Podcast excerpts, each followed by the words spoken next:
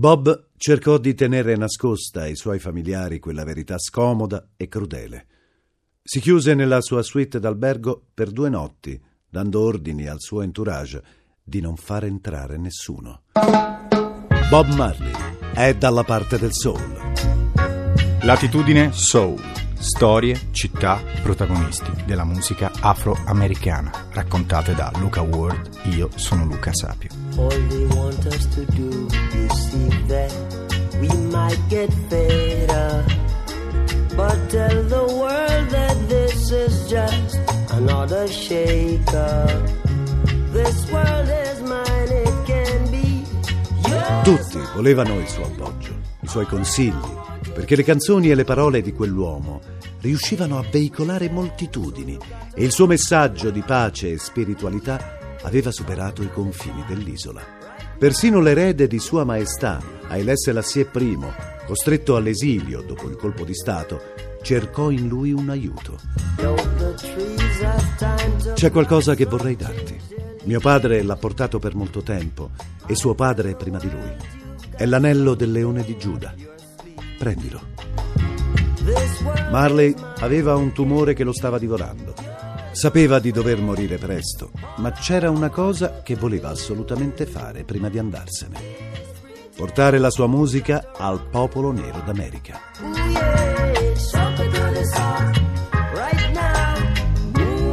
Fu così che Marley e i suoi Wailers il 19 e il 20 settembre del 1980 vennero ingaggiati per due concerti al Madison Square Garden di New York come un gruppo spalla dei Commodores di casa Motown, capitanati da Lionel Richie.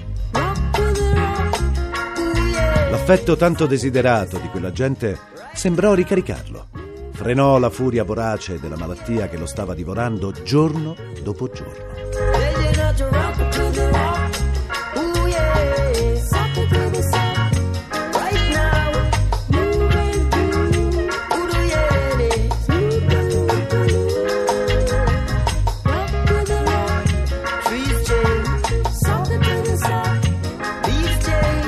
Quel mostro però non restò sopito a lungo. Si risvegliò la mattina del 21 settembre a Central Park. Marley stava correndo intorno al lago quando sentì il corpo raggelarsi. I muscoli del collo si gonfiarono all'improvviso. Provò a girarsi per chiedere aiuto al suo manager Skilly, che stava correndo insieme a lui, ma nessuna parola venne fuori dalla sua bocca. Stramazzò a terra, a faccia in avanti, privo di sensi.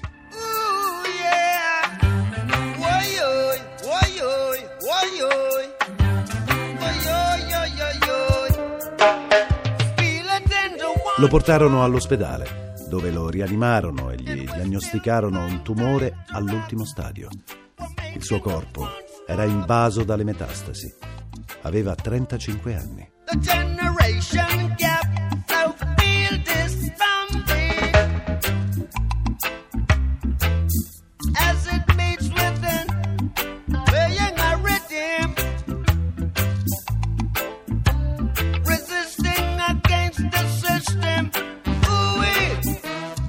Continuate a farlo esibire. Non c'è altro da fare. Il suo spirito è forte. Morirà sul palco, stretto nell'abbraccio della sua gente, del suo pubblico. Non vivrà più di tre mesi, dissero i medici. Bob cercò di tenere nascosta ai suoi familiari quella verità scomoda e crudele. Si chiuse nella sua suite d'albergo per due notti, dando ordini al suo entourage di non far entrare nessuno. La porta della sua stanza era chiusa e nel resto dell'appartamento fiumi di soldi venivano bruciati in droghe ed eccessi dai suoi compagni ormai fuori controllo. I wanna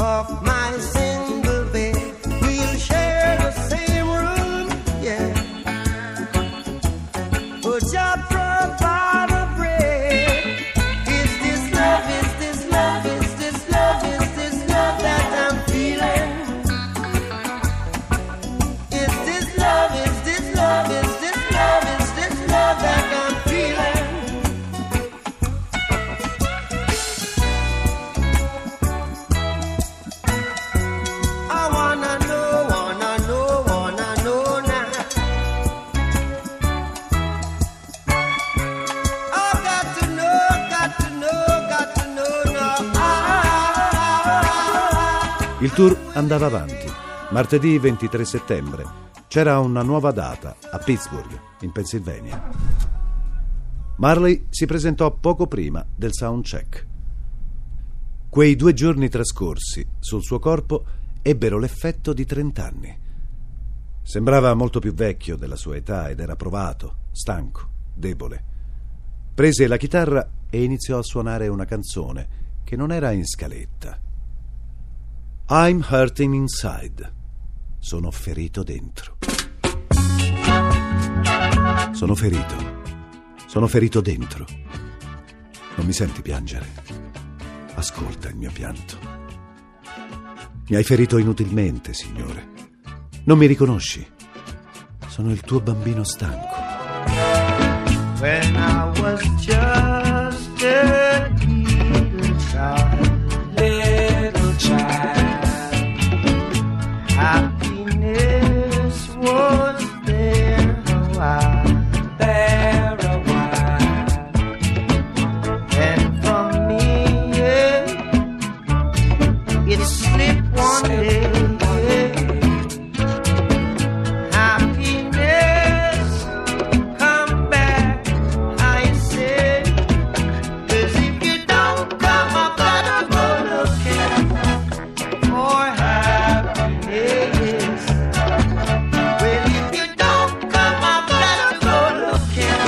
Marley la suonò ininterrottamente per quasi tre ore.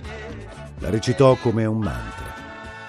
Sapeva che quello sarebbe stato il suo ultimo concerto.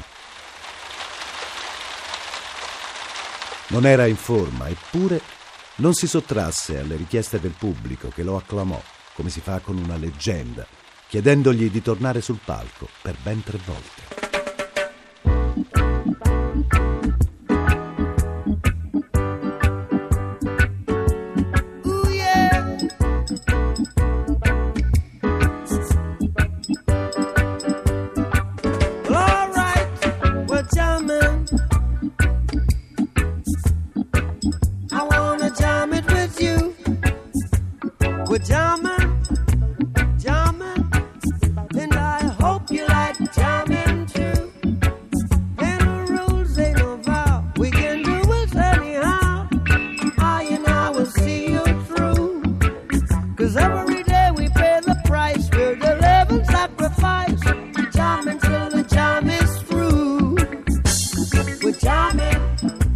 Resto del tour venne cancellato con discrezione.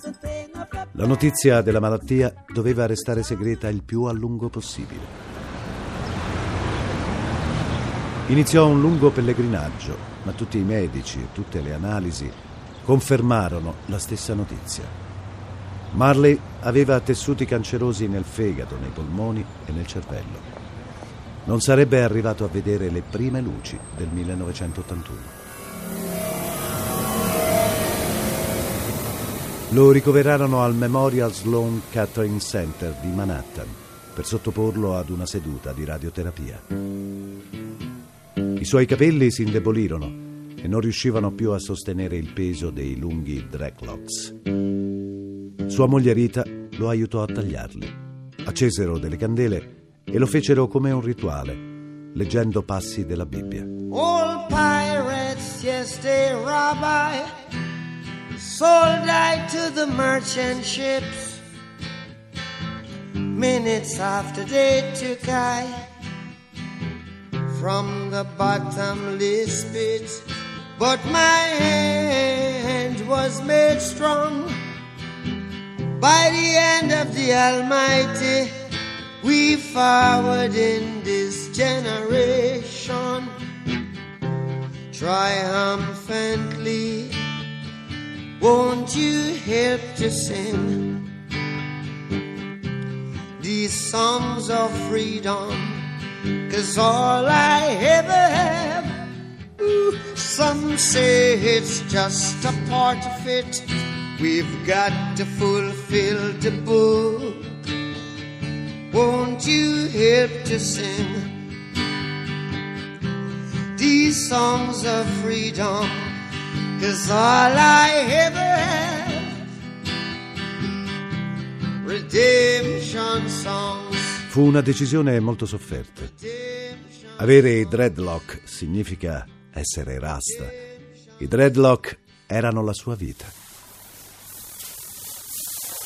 Quando furono tagliati, guardandosi allo specchio, Bob sorrise. Si ricordò di quando era bambino e correva felice nella polvere del suo villaggio. La notizia della sua malattia era diventata di dominio pubblico. Un medico dell'isola, vicino alla comunità dei Rasta, gli consigliò di tentare un'ultima carta. Joseph Issels, un oncologo tedesco di 72 anni, specializzato nell'assistenza ai malati terminali e ai cosiddetti casi disperati e incurabili. Possiamo farcela, gli disse, mettendogli una mano sulla spalla quando Bob venne ricoverato nella sua clinica in Baviera. Prescrisse al cantante una dieta a base di fibre e cereali integrali, enzimi e speciali preparazioni batteriche e vitamine scelte. Gli furono iniettati vaccini controversi e fatte frequenti trasfusioni.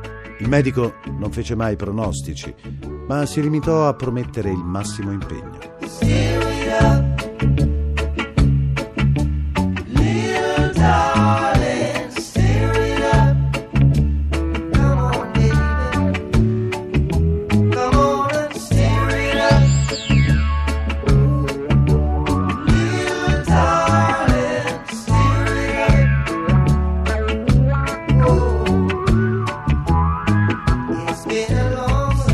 L'inverno trascorse dolce e lento.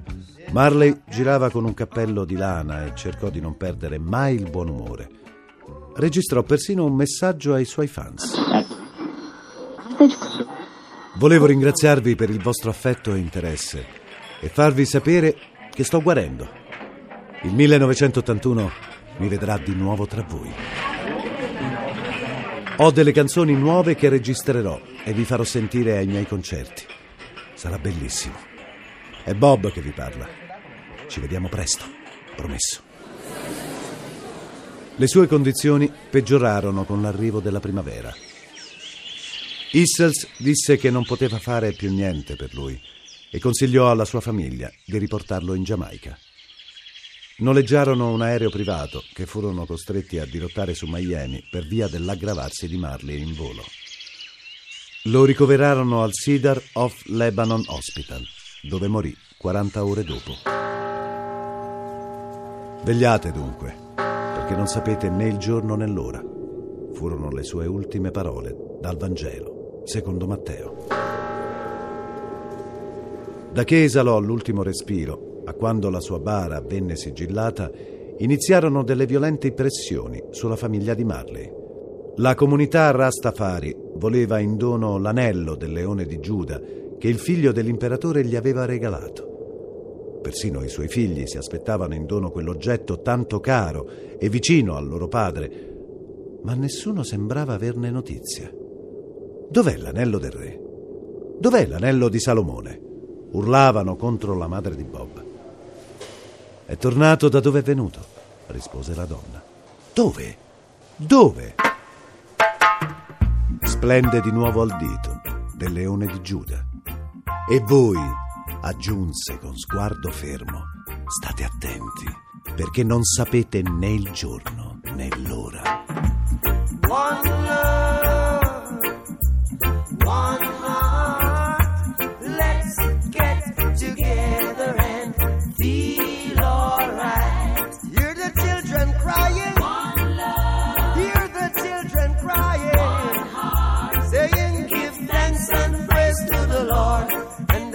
Feel alright. Saying, Let's get together and feel alright. Whoa, whoa, whoa, whoa. Il treno del soul oggi si ferma qui, la regia è di Andrea Cacciagrano. Oggi vi salutiamo con una nostra rilettura di un brano di Lee Dorsey che si chiama Ride Your Pony.